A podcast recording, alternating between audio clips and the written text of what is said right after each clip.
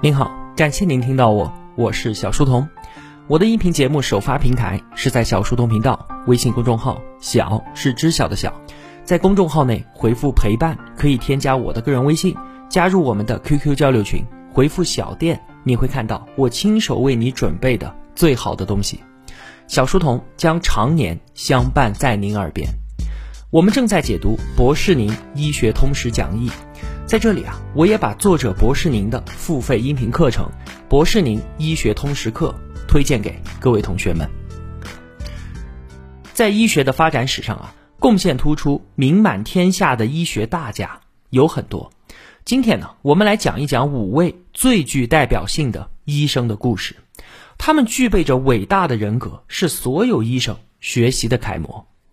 第一位，古希腊医生希波克拉底。他被尊称为西方医学之父，在希波克拉底之前啊，巫术和医疗是一体的。大家都认为疾病的原因在于鬼神，所以巫师就是医生，治疗手段呢，自然就是祭祀、祈祷、驱鬼这一类的巫术。希波克拉底啊，他创立了四体液学说，他认为我们人体之中有四种体液，它们之间的平衡关系就决定了我们人是否健康。那以现代的眼光来看啊，这个四体液学说当然是有问题的，但是在当时它却价值巨大，因为啊，它把人们从神鬼的桎梏当中给解放了出来，树立了正确的疾病观，把寻找病因的目光聚焦到了我们自己的身上。既然说病因回到了我们自己身上，那么之前的那一套驱鬼祈祷的巫术就被彻底的取代掉了，变成了食疗放血。以及使用动植物和矿物质，这些他认为可以调节自身体液的办法。虽然说呢，这些方法大多都没啥科学依据，现在呢也被我们完全摒弃。但是很多现代医疗技术的原型能够在当时出现，还是要归功于希波克拉底。那个时代啊，就已经开始缝合伤口、切除感染组织、骨折固定等等这一类的外科操作了。这些都标志着科学医疗技术的出现，这还不是希波克拉底最大的贡献。他的伟大之处在于，他确立了医学的行业规则和职业道德。当年啊，他就预见到医疗行业存在着严重的信息不对称，如果没有规范来约束医生的行为，那么医生很有可能利用自己的知识谋取私利。所以呢，在两千五百年前的古希腊，相当于我们中国的春秋战国时期。希波克拉底誓言就诞生了。这个誓言的全文很长，我给同学们说一说其中一小段我遵守誓言，矢志不渝。对于传授我医术的老师，我要像父亲一样的尊重。我要竭尽全力，采取我认为最有利于病人的医疗措施，不给病人带来痛苦与危害。我不把毒药给任何人，也绝不授意他人使用。我要清清白白的行医和生活，无论进入谁家。不为所欲为，不接受贿赂，不勾搭异性，绝不泄露病人的私生活。你看，从这个誓言当中，我们可以清晰的看到四个方面：尊重老师，不伤害病人，不以之谋私，还有保护病人的隐私。这不正是我们今天很多职业所要遵守的道德规范吗？所以啊，希波克拉底他的伟大之处在于将巫术和医学分离，奠定了西方医学的基础。并且提出了伟大的职业规范——自律。历经两千五百多年，希波克拉底誓言依然有着巨大的价值和意义。一九四八年，医学界在他的基础上修改制定了医生行业正式的道德规范——日内瓦宣言，并且每隔十年都要重新修改审定。所以啊，无论医学如何发展，无论时空如何转换，医学的精神永远是不会改变的。博士，您说什么是历史？是过去传到未来的回响，是将来对于过去的反馈。我们人类啊，在探索未知的过程当中，有两个领域是非常的特殊的，一个是太空，另一个呢就是医学。因为这两个领域都是对于研究对象的知之甚少，而且风险巨大，并且。无论你前期做多少试验，得出多少结论，最终呢都要在真人的身上做验证。还有就是凯旋与悲剧是同行的，成功当然会带来巨大的福利，可是，一旦失败呢，受试者将是粉身碎骨。我们都知道啊，苏联宇航员加加林，他是进入太空禁区的第一人，获得了无数的荣耀。而他的同事科马洛夫乘坐的飞船却坠毁了，整个人被烧成了脸盆大小的一团焦炭。那即便是之前已经成功的加加林，在七年之后，他也不幸的在一次训练事故当中丧生。这些故事啊，我们在之前解读《文明之光：苏美航天争霸》那期节目当中都有说过，感兴趣的同学可以去听一听。回到医学，医学上的禁区又是怎么被打破的呢？我们要说的这位医生的故事啊，他亲手把导管插进了自己的心脏，打破了心脏这个医学禁区。他的名字叫做沃纳·福斯曼。在过去呢，我们对于心脏的认识仅仅停留在尸体解剖层面。如果能够获得活人的心脏检测数据，那当然是极其有价值的。一九二九年，二十九岁的福斯曼在德国一家医院当外科医生。他当时啊，就冒出一个想法，并且和同事们说：“哎，我们没有办法找受试者做实验，那我把一根导管插进自己的心脏行不行呢？”大家都说：“你疯了吧？这很有可能会要了你的命的。”结果呢，他自己溜进了手术室，切开自己胳膊上的血管，把一根管子顺着静脉插到了自己的心脏里，而且还拍下了一张 X 光片。这当然是我们人类历史上的第一次。之后呢，福斯曼根据自己的实验发表了一系列的论文，结果呢却引来了集体的攻击，人们都说他是个疯子。这样的事情简直就是马戏团小丑才会玩的把戏。随后，他所在的医院甚至把他给开除了。几十年之后啊，两位美国医生在福斯曼的研究基础上开发出了心脏导管技术。一九五六年，他们两个和福斯曼一起获得了诺贝尔医学奖。福斯曼的探索在三十年之后，终于是得到了认可，并且给医学发展带来了巨大的价值。他成功了，而且报得大名。不得不说，福斯曼确实是幸运的，因为还有很多大胆的尝试其实是没有价值的，而且很有可能会搭上自己的性命。在今天呢，医疗领域当然不提倡这种自体实验，并且也制定了一系列的流程和规范来保证受试者的安全。医学禁区的突破存在着技术上的困境，就像我们刚才说的福斯曼这样的。那除此之外呢，还有来自道德上的困境，比方说性医学。二十世纪中期的时候啊，美国的男性妇产科医生马斯特斯就想利用科学的实验手段来打破性医学的禁区。他的研究对象是性高潮。马斯特斯从他自己和女朋友开始，到研究志愿者的身体，在长达十年的时间里。他对三百八十二名女性和三百一十二名男性的性行为进行了观察，记录了上万次性高潮数据。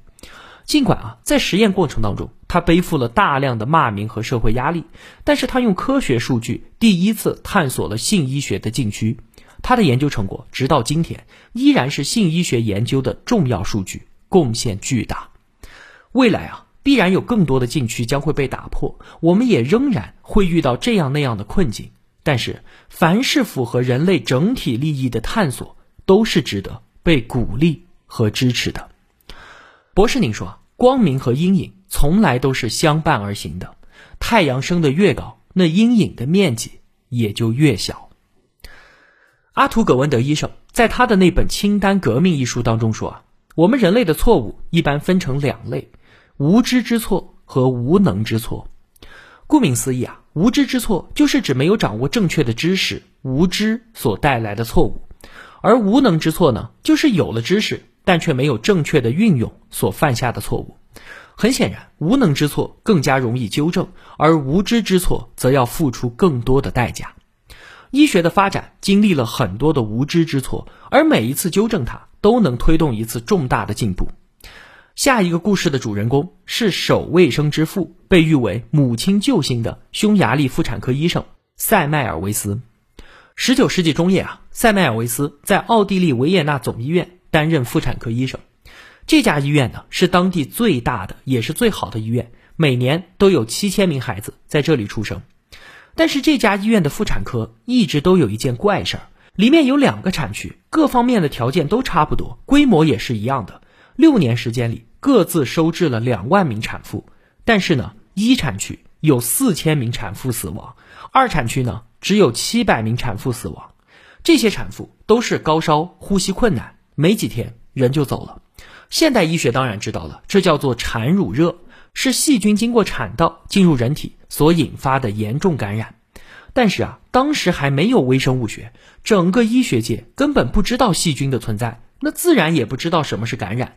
当时啊，普遍认为这可能是空气变化或者是地球运动，像是地震所造成的问题。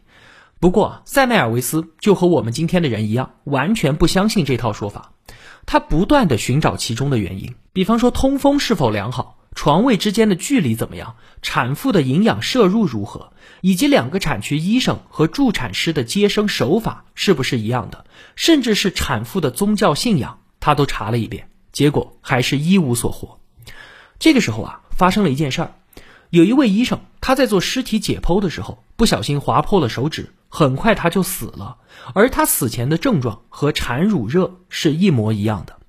塞梅尔维斯立即就想到，死亡率高的一病区都是医生接生，那么医生通常要做尸体解剖，而二病区是助产师接生，他们不做解剖，那会不会是尸体上有一种什么毒，经由医生的手传给了产妇呢？所以一病区的死亡率才会那么高。于是，塞麦尔维斯就要求每个医生和护士在接生之前必须要用漂白粉水来洗手。奇迹立马降临了，整个医院的产科死亡率从之前的百分之十八点三直线下降到了百分之二点二，下降了百分之九十之多啊！塞麦尔维斯医生用事实证明了产乳热的原因就是来自尸体上的某种毒，而且用洗手的方式就可以有效的预防。他发现并且亲自纠正了。医疗体系当中的这个无知之错，但是啊，等待塞麦尔维斯的并不是欢呼，而是集体的攻击。他的文章一直得不到发表，后来好不容易发表了，也没有在医学界引起广泛的关注。他很是郁闷，后来工作也丢了，因为精神失常住进了精神病院，最后被精神病院的保安用棍棒打死，终年四十七岁。我们可能会觉得塞麦尔维斯医生是因为颠覆了当时的权威认知，受到了保守势力的攻击，但这并不是全部的原因，更多的原因是想要从根本上纠正无知之错，必须是整体认知水平的提高才能够做得到。后来啊，我们在显微镜下看到了细菌，这也就是塞麦尔维斯所说的毒，它奠定了微生物理论的基础，这才提高了我们人类对于感染性疾病的整体认知。而这个时候，我们也才能彻底消除之前体系下的无知之错。到今天啊，洗手已经成为了医院的基本要求，并且有一套标准的方法。博士，您说，我们习惯于为进步欢呼，却时常忽略了它背后有过多少的错误。接下来我们要介绍的这位医生是一位中国医生，他为近代中国医学的发展做出了重大的贡献。他是第一个有望获得诺贝尔奖的中国人，他名字叫做伍连德。梁启超曾经说啊，科学输入垂五十年，国中能以学者资格与世界相见者，仅伍连德博士一人而已。我们不说伍连德博士的学术贡献，也不说他与诺奖擦肩而过的遗憾，我们要说的是他如何运用科学的公共卫生手段，战胜了一百多年前发生在我国东北大地上的那场恐怖的鼠疫。话说啊，一九一零年，有两个俄国人来到满洲里，住在一家小旅馆里面。当天晚上，这两个人就高烧不退，大口吐血，第二天就死了。紧接着，和他们住在同一个旅馆的另外两个人也生病了。旅馆老板发现了他们的尸体，浑身紫青，一地都是血，可见这是一场触之即死的烈性瘟疫。不到两个月，这场瘟疫就传播到了齐齐哈尔、大庆、哈尔滨、长春、沈阳，如野火燎原般蔓延开来。这个时候，从剑桥大学毕业、曾经在西方做过传染病研究的伍连德医生，被清政府任命为东三省防疫总指挥。他来到哈尔滨解剖死者尸体，在显微镜下看到了鼠疫杆菌，而当时已经是冬天了，冰天雪地的，很少有老鼠活动，疫情怎么会如此猛烈呢？伍连德就猜想，这是一种能够通过呼吸道传播的新型鼠疫，起名为肺鼠疫。在东北的冬天啊，家家户户那可都是门窗紧闭的，只要家里面一个人感染，那么全家都在劫难逃。哈尔滨是当时疫情最严重的地方，面临着灭城之灾。我们人类历史上很多瘟疫在早期是没有办法治的，比方说天花、霍乱，零三年我们经历的 SARS，以及近些年来的埃博拉病毒，还有这场鼠疫也是一样的。治疗鼠疫的特效药链霉素，那可是三十三年之后才出现的。这个时候，伍连德医生根本就无药可用，怎么办呢？他做了两件事儿。第一件事儿，控制感染源；第二件事儿，切断传播途径。感染源就是病人以及尸体。伍连德安排士兵挨家挨户的搜查，一旦发现病人，立刻就送到防疫医院。再有，他克服重重阻力，处理死者的尸体，每一百具尸体堆在一起，浇上煤油，用火焚烧之后再掩埋土下。肺鼠疫通过飞沫传播，那他就先通过交通管制，避免了传播范围扩大。当时啊。日本控制的南满铁路，俄国控制的东青铁路都相继停运。他在山海关设立关卡，凡是南下的人都要在这儿停留五天，确保你没病了才放你走。另外，伍连德为了阻断传播，还发明了一种双层纱布的口罩，效果很好。即便当时他手上没有任何可用的治疗药物，但是就在这样科学规范的防控措施之下，不到四个月，鼠疫死亡人数归零。防疫站总部里的人相拥而泣，这是我们中国历史上的第一次，也是人类历史上的第一次，用科学手段在大城市成功控制传染病的典范。伍连德医生是我们国家防疫的先驱者，当时只有六万人在这场瘟疫中丧生，这在当时的中国简直就是一个奇迹。伍连德医生本人呢，也因为发现并且战胜了肺鼠疫而名扬天下。今天节目我们要介绍的最后一位医生是一位女性，她叫做林巧稚。今天我们去医院见到女医生是再正常不过的事情了。可是，在一百七十年之前，现代医学体系下是没有女医生的，因为长时间以来，不管是在国外还是国内，医学界都有一个共识，就是医生是一门艰难的职业，不适合女性。我们故事的主角，北京协和医院第一任中国籍妇产科主任林巧稚医生，她不仅是一位名医，她更证明了女性在医疗岗位上同样可以做得非常优秀。她是中国女医生的表率，也是全中国医生的表率。林巧稚在五岁的时候啊，亲眼目睹了母亲因为妇科癌症去世，从此她就立志从医。一九二一年，他以优异的成绩考入了在当时乃至是今天都是中国最好的医学院——北京协和医学院，并且拿到了学校的最高奖学金。八年之后，林巧稚取得了博士学位，留在协和医院妇产科工作。当时人们都认为女性没有办法兼顾职业和贤妻良母两个角色，所以即便是在大名鼎鼎的协和医院，给她的聘书上都写着：任聘期间如果结婚、怀孕、生育，那么就自动解除聘约。所以啊，当年包括林巧稚在内的几位从协和医院毕业的女医生，那都是终生未嫁。经过不断的努力精进，三十九岁的林巧稚成为了北京协和医院妇产科主任，这可是建院以来第一位担任主任的中国医生。新中国成立之后，林巧稚的事业达到顶峰。一九五五年，她成为了新中国第一位女院士。林医生能够获得那么大的成就，他的学术贡献。自然不用多说，我们就来讲一讲他的职业精神。话说，一九六二年，林巧稚收到了一封信，来自内蒙古。信中说啊，她自己是位妈妈，已经怀了第五胎了，前四胎的孩子都因为出生之后发黄夭折，求求林医生出手救救自己腹中的孩子。林巧稚一看病情就知道，这是严重的新生儿溶血症。这种病啊，不用说在我们中国了，在当时全世界能够治愈的病例都是非常少的。林巧稚让这位妈妈来到北京，亲自为其接生。生产的过程非常顺利，但是几个小时之后，孩子就出现了严重的溶血症状，皮肤迅速变黄。林医生在此之前研读了大量的文献，他只知道要治疗这个孩子必须要换血，但是怎么换、换多少、注意事项是什么，一概不知，也没有先例可循。为了救命，没办法，林巧稚决定亲自给孩子换血。她七天没有离开过床前，就守在床边，小心翼翼的每分钟抽出十五毫升病血，再输回八毫升的健康血，每次换四百毫升。几天时间里面，总共换了三次，就用这个方法把。孩子给救了回来。孩子的妈妈为了感谢林巧稚和医院，给孩子取名协和。林巧稚医生的职业道德更是无可挑剔，他对于病人从来不论高低贵贱，一视同仁。他虽然一生未婚，没有自己的孩子，但是他亲手接生了五万多名婴儿，被称为万婴之母。